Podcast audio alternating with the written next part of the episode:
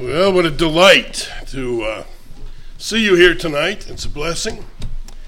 And uh, we've had a great day. Uh, got out and saw some beautiful countryside and uh, enjoyed ourselves and immensely in the fellowship we've had with those that uh, had us in. Praise God for you. And um, just a wonderful set of meetings as far as I'm concerned. I've I've had a great time myself. I don't know about anybody else, but it's been a real blessing. Um, just a uh, little housework here, a little tidy up. Um, thank you so much uh, for your graciousness toward me and my family, and also to pray for us as we continue on.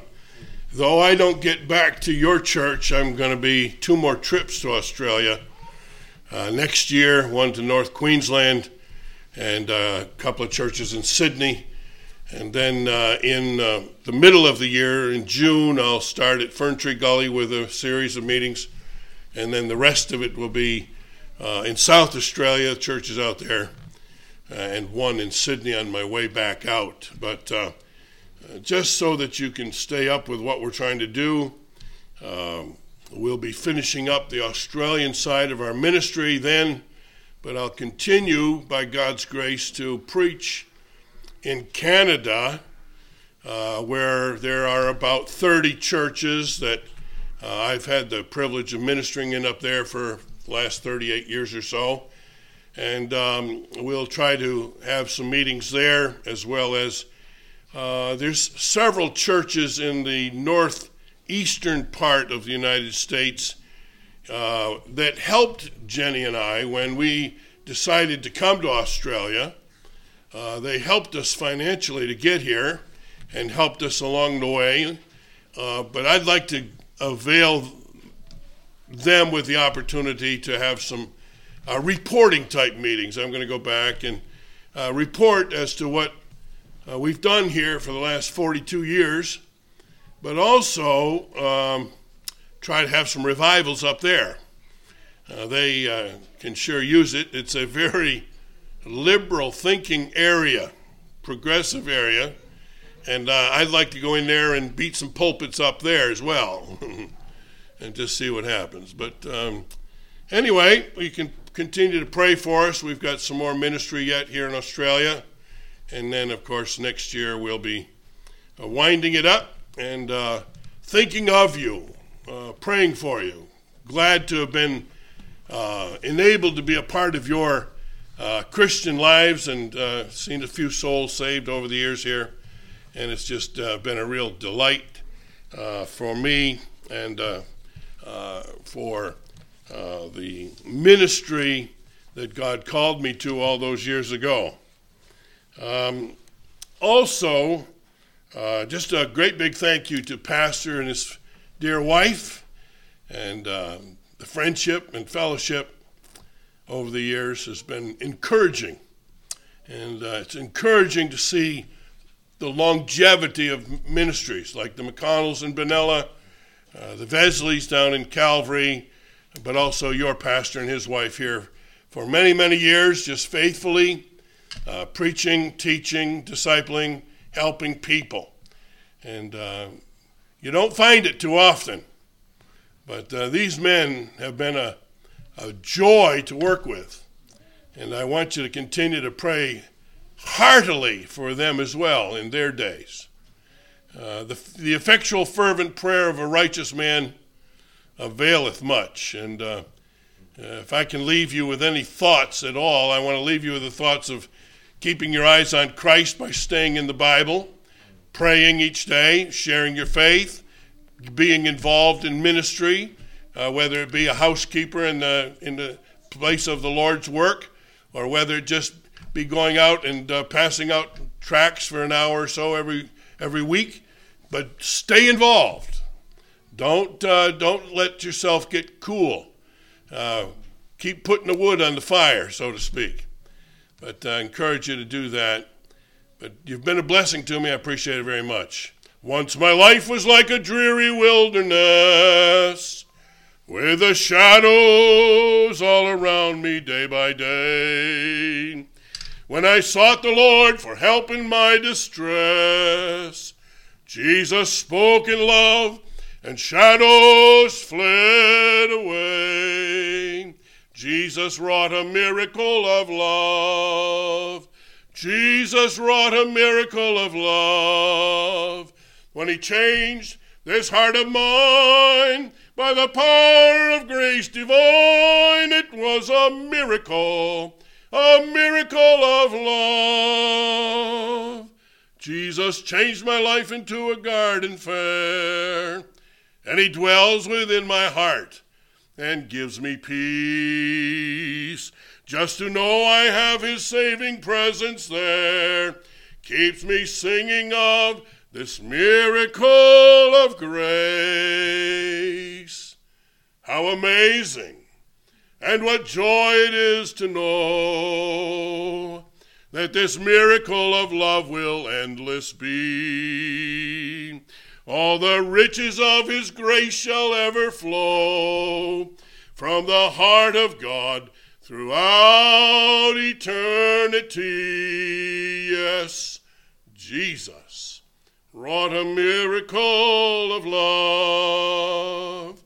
Jesus wrought a miracle of love when he changed this old heart of mine by the power of grace divine. It was a miracle, a miracle of love. And if you're saved here tonight, so are you. A walking, talking miracle of God's love. Somebody said, I want to see a miracle. Say, look at me. I'm a miracle.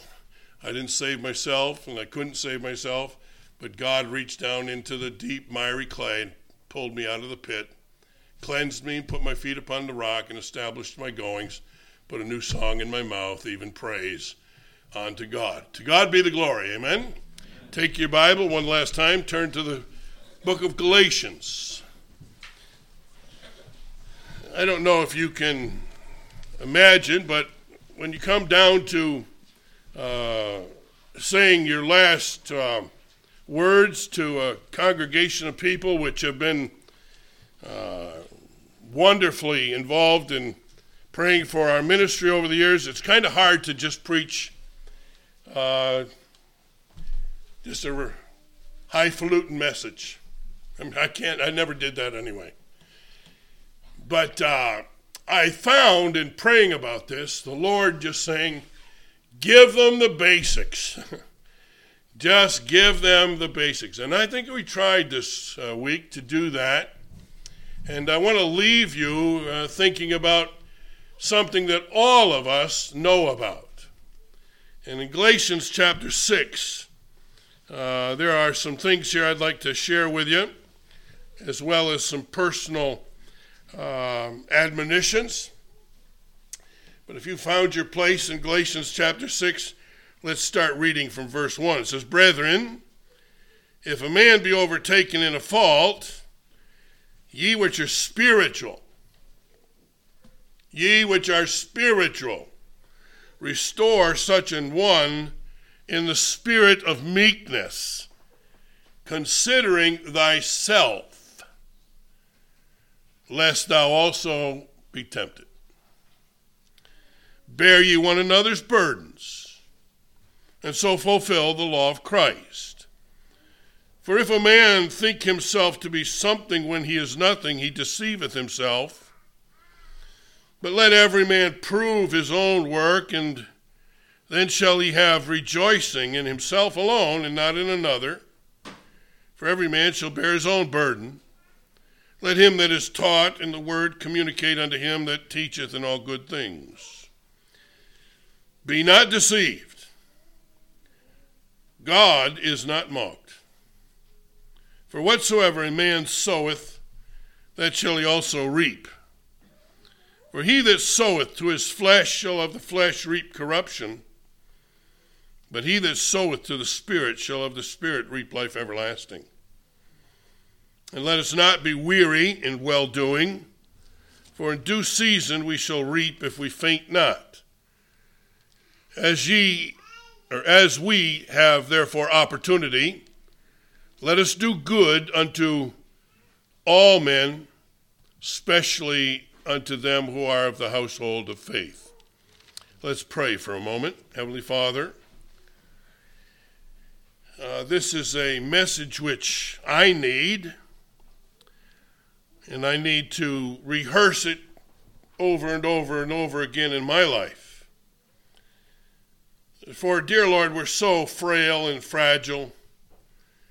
Uh, we're so weak kneed about so many things. But, Lord, this is thy word, and it's able to fortify our faith. It's able to convict us and convince us of our lack of enthusiasm and energy for the Lord. It can encourage us in a great way. So I pray that uh, these few minutes, every thought of our heart and mind would be brought into the captivity of Christ. And we would see Jesus lifted up here tonight that he might draw men and women, boys and girls, to himself. This is all about you, dear Lord. And I pray that you would get glory through this meeting tonight, that the praise and the glory would redound to your name. So have your will and way. We ask it in our precious Savior's name, the Lord Jesus. Amen. You know, there's a lot of faults amongst Christians. You're looking at probably a big one right in front of you. a lot of faults. People build houses on fault lines, don't they? They do. And uh, they do it at great risk uh, but anyway, we do it because the world is torn, the earth is uh, being rent, and uh, anything from volcanoes to landslides to floods to you name it. And yet we continue to build homes and places that people say, Why did you build it there? Sometimes it's necessary, and sometimes it's impossible to build somewhere else. But we're faulty because we're human. We're faulty because we're not yet totally redeemed. We have been saved if we have trusted Christ as our Savior. We're being saved by the power of our blessed Lord throughout our earthly walk, saved from all kinds of things. But we will be eternally saved when Jesus returns and calls us unto himself and makes us like unto him. This mortal putting on immortality and this corruption putting on incorruption. But right now we have weaknesses, we have frailty.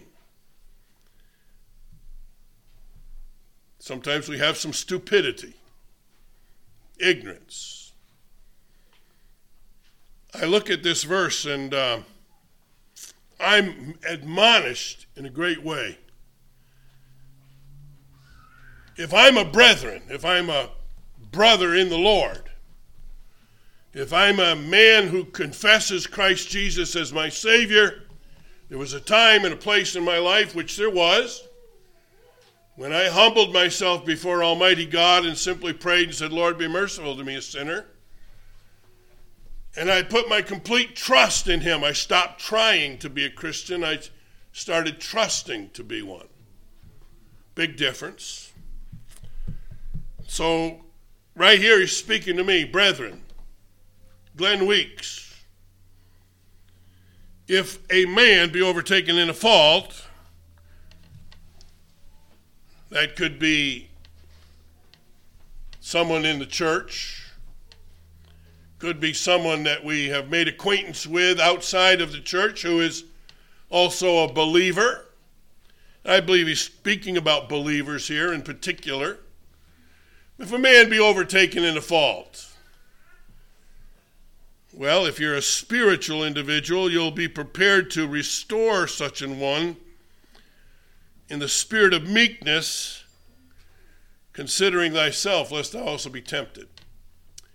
Just a word of warning and a word of admonition. Don't have a knee jerk reaction to anything that you hear. It's just about the easiest thing for a person to do is to say, Yeah, see, there I told you. And uh, we don't have a clue half of the time about what's been on the, that individual's plate, what they have been dealing with. So don't have knee jerk reactions in the spiritual realm. Uh, Brother Sid Hunter, who was the editor of the Biblical Fundamentalist for many years, and prior to that, the Maranatha Messenger and a newspaper that was circulated in North Queensland and then reached throughout Australia and even into other parts of Asia and around the traces. Brother Sid Hunter and I were discussing things one day, and he get quite a number of critical letters, as you can well imagine. Somebody takes a stand on righteousness, and he gets some critical letters, and the flesh is tempted to put pen to paper right there and now said, How have you to know? You know. He said, I don't do that. God's helping me. I said, I have a 24 hour file.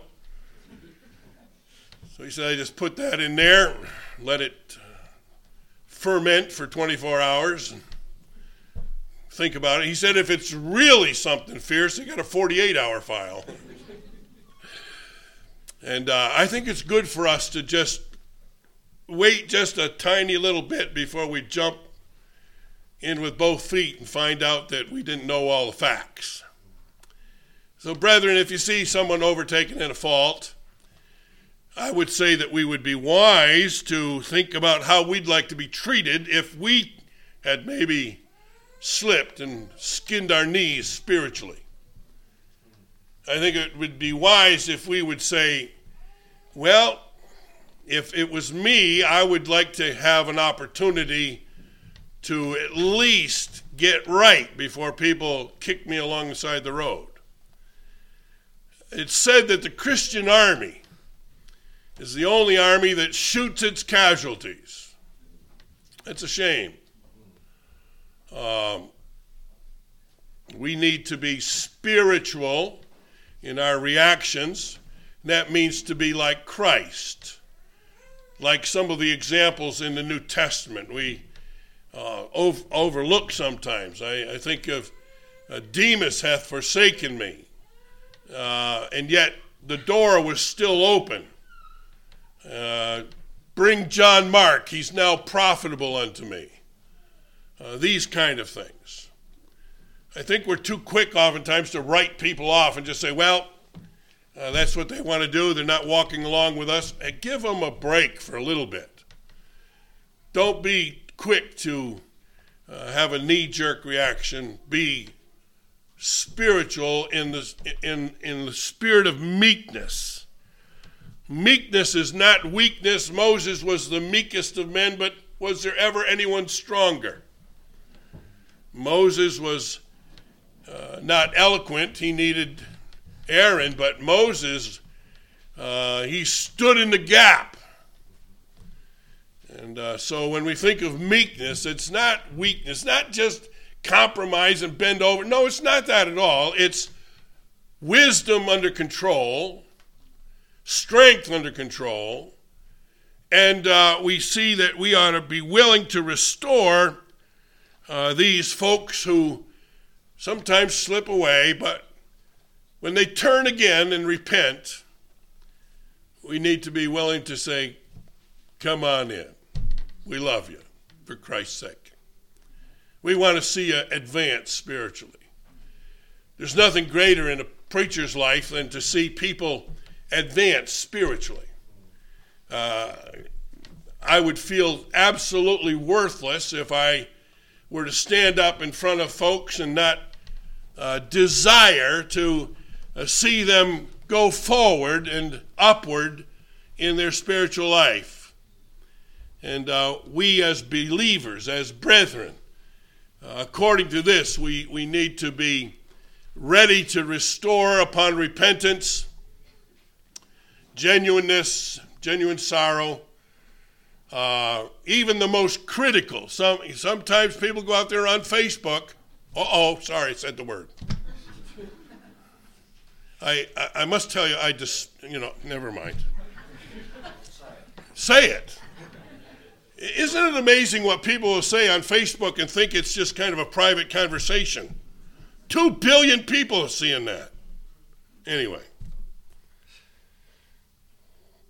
it's amazing how some people can go out and rag on a church or rag on a, an assembly or rag on uh, even a preacher and then think it's not going to come back and bite them. And this is passage, we'll talk about that in a minute as we continue on.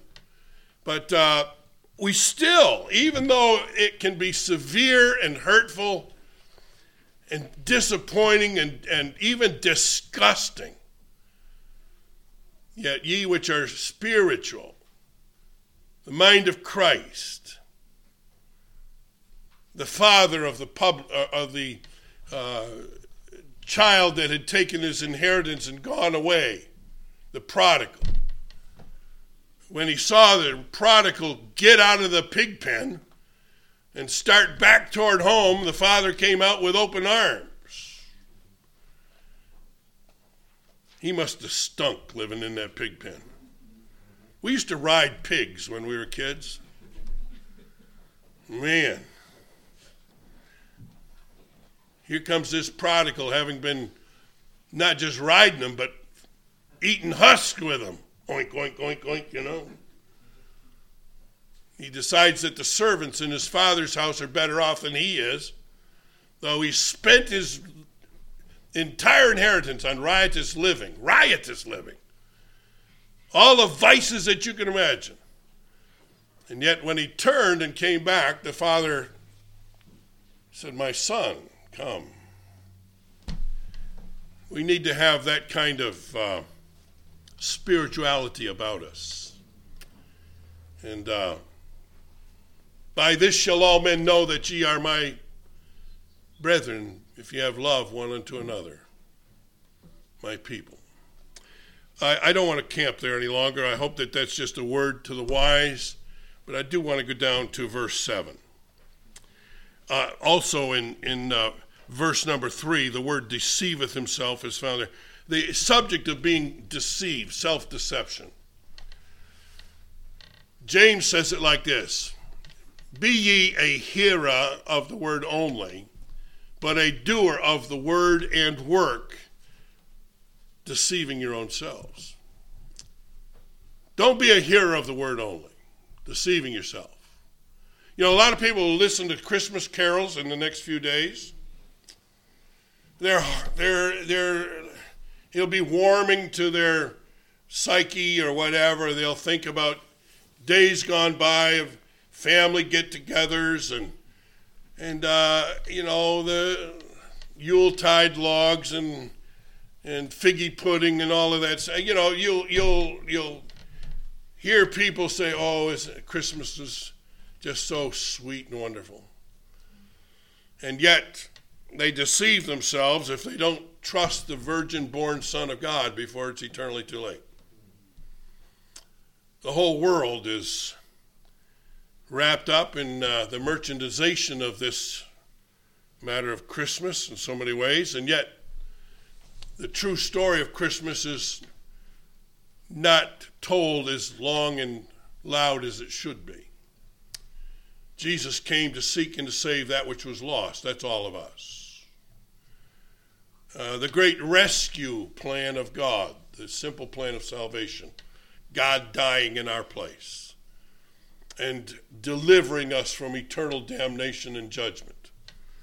So, the, the idea of deception is here. In verse 7, he said, Be not deceived. Don't allow yourself to be deceived. For a man think himself something when he is nothing, he deceiveth himself. Have you ever thought about how tiny you and I are in comparison to 7 billion people on the planet? We think about great crowds at the MCG watching the championship games, and I've been down there for one in the past, and I couldn't get any closer than being in the tunnel. Somebody said, You see that? I said, I can't see anything. 100,000 people there, kind of thing. Large crowds. But have you ever just paused to think about the fact that you and I are pretty min- minuscule in relationship to 7 billion people presently on the planet? and 7 billion that have lived here before us. Um, pretty tiny. And yet, don't forget God loves you as an individual. This God we speak about, this Jesus Christ of Nazareth, God incarnate, He loves me. He loves you. It's a wonderful Savior. Be not deceived. God's not mocked. You can't deceive God. God is everywhere present. It's one of his attributes, the omnipresence of God. God is all knowing, omniscient. There's nothing that God doesn't know. I know so little. The older I get, the less I know. I thought I was brilliant when I was about 14. I really did. I thought my father was a bit daft, and uh, I figured I could make decisions and and uh, go for it, you know. And then I came back from the war and uh, joined the state police and had a little chit chat with my dad one day, and something amazing had happened to him. Just a total uh, transformation. He now seemed to know just about everything, and I knew so little. But the older I get, and the more I contemplate the eternal verities of life and death and sin and hell and heaven and all of this, it seems the less I know and the less I think I know. And I'm just so glad knows, God knows it all. Amen. I'm glad he knows me, but he still loves me. That's hard to imagine, but he does. God loves you, God loves me.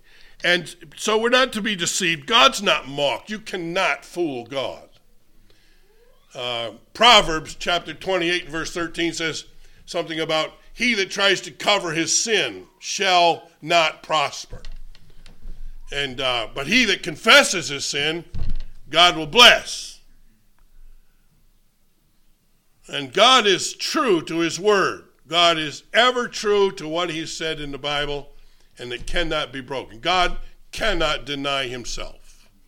You and I might be able to deny him in word and deed, but God cannot deny himself. He said that he would save any and all who come unto him by faith, and that's true. Sincere, genuine trust, God always answers. Be not deceived. God's not mocked. You're, you're not going to be able to stand before Almighty God, and everyone will, and have this notion that He doesn't know everything about you. He does. And He knows that you are condemned already, save you trust Him for forgiveness. Be not deceived. God's not mocked. Secondly, not only is he not fooled or mocked, he said, Whatsoever a man soweth, that shall that man reap. Now, we got farmers and gardeners and people here tonight who would verify this. Stand up and give testimony that it's absolutely true. You plant a tomato, you don't get a potato. Pretty deep theology there. And um, but you, uh, what you plant, you not only get one back, you may get up to a hundredfold. I know I've told you this in the past. When I was a lad, my dad said, Glenn, I want you to go plant the corn. And uh, because we had crows that loved corn, he would take creosote, put it in a bucket, and swish it around with a kernels of corn so that the crows would be deterred. Some of them still had asbestos beaks, I'm sure, because they still tried to get it. Did you ever try to eat something that had creosote on? I hope not. But anyway, he had the ground plowed up and he had the furrows done, and he said, Now, what I want you to do is drop three in every pile. One for the ground, because sometimes the ground just doesn't germinate the seed. So you give one to the ground. And he said, Give one to the crows and one to grow. So I said, Well, that's easy enough. He said, Then take a step. One for the ground, one for the crow, and one to grow. Take another step. One for the ground, one for the crow, and one to grow. Now that was great, except it got really hot that day, and the sun was burning down on me, and my fingers were getting a little sore from the creosote, and the, the odor of the creosote was getting to my head, kind of spinning around, getting a headache. So I said, I know what I'll do. I just take a handful, one for the ground, and some for the crows, and some to grow. Take another step, handful. Big mistake. I not only ran out of seed before the time of finishing the rows that he had done for me, and yet when once you put it in the ground, you took your foot and went over. I didn't tell you that part. Should have. I've tried to forget this story. It, it was painful for me. But anyway, a couple of weeks later, my father said, uh, Glenn, after we finish the meal, we're going up to the garden. It's a bit unusual because he usually went up and left us boys to supposedly do our homework. That's a deception story of, of itself, too. But um, I said, Oh, okay, Dad, no worries. You know, up, up to the garden we go. And I heard snap. And I knew exactly what that was because that's where he got his switches for switching our attitude from one point to another. now, I know that's not politically correct, but my dad was, he could care less about political correctness. and so do I, by the way. I'm not, you know, glad I was trained right. So I knew something was up, and we get up there, and sure enough, it looks like a sugarcane field rather than a cornfield. And my dad says, uh, Not only are you going to be punished for this, and we have to pick out several of them to give some a chance to grow, he said, When the corn comes to harvest, you get none. Now, I can take a whole bunch of beatings, but don't tell me I can't have my sweet corn on the cob. I mean, I can eat it like a typewriter. Roll it into butter, salt, pepper. I can kill several cobs over a short period of time. But you know, my dad was a man of his word. And I remember there was a few stalks of corn left that grew and, and budded out and eared out. And he made me go up to that garden and get a dozen ears of corn. Strip them, get all the silk off them, give them to mother so she could boil them, get them just right. And then he served them at the table. He went, one for your sister, one for your mother, one for your brother, and one for me. But not you, Glenn. I said, uh, he looked at me and said, You have a short memory, son. Be not deceived. I will not be mocked by allowing you to participate eating corn when I told you and you were disobedient. I never forgot that lesson. And I don't want you to forget it either. Be not deceived. Whatever you sow in your life, you're going to reap it. A.W. Tozer said this What you're thinking today, you're becoming tomorrow. And he's right. if you're dwelling on good thoughts and you're planning on doing good deeds and you're uh, figuring out how you can serve the Lord and you're asking God to help you, you can mark it down. You're going to get a great, great harvest of good fruit. But if you're thinking how you can deceive God, or you're thinking about how you can get away with something, you're thinking that you don't qualify or you don't uh, come under God's uh, admonitions to be in the church and, and to get involved in the church and, and to be faithful to church and to be uh, honest and, and have some integrity about you, you can mark it down. You're going to harvest some bad fruit consequences which are going to be harmful to your life. God's not mocked. But nobody believes that today much. Be not deceived, God's not mocked. You sow it, you reap it. Now, initially, he said here in verse 8 For he that soweth to his flesh shall of the flesh reap corruption, but he that soweth to the Spirit shall of the Spirit reap life everlasting. So, what do we see? If you are unsaved here tonight, there's never been a time and a place in your life where you humbled yourself before Almighty God and cried out and said, Lord, I'm a sinner, and I ask you to forgive me and save me for Jesus' sake, then here's a verse for you, which will come true. You sow to the flesh. You're just a fleshly minded person, natural, doing what people in the world do.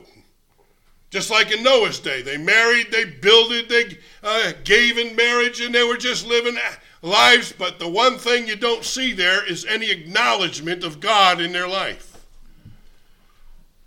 They failed to give God any kind of acknowledgement, any kind of uh, place in their life. So, what happened? When the rain fell, after the door of the ark was shut, you could hear their fingernails scraping down the side of the ark, trying to save themselves, and the screams and the horror of no more opportunity. You can mark it down that there will be no more opportunity for you when you die without being converted. And you will not have access to God to his heaven, to eternal bliss. It'll all be over. Don't be, don't be deceived. God's not mocked. You sow to the flesh, you're of the flesh, you're going to reap corruption. Corruption, vileness, and all that goes with going to a place called hell. But on the other hand, praise God, here's a promise for you. If you decide to sow to the Spirit, you shall of the Spirit reap life everlasting. It's your choice. You can turn from your self seeking, self centered, self directed way and say, Dear Lord, I'm a sinner. I believe Jesus died for sinners, and I'm going to trust you and ask you to take control of my life and help me to live it to your honor and glory. What's at the end of that road? life everlasting. And when will that happen to you?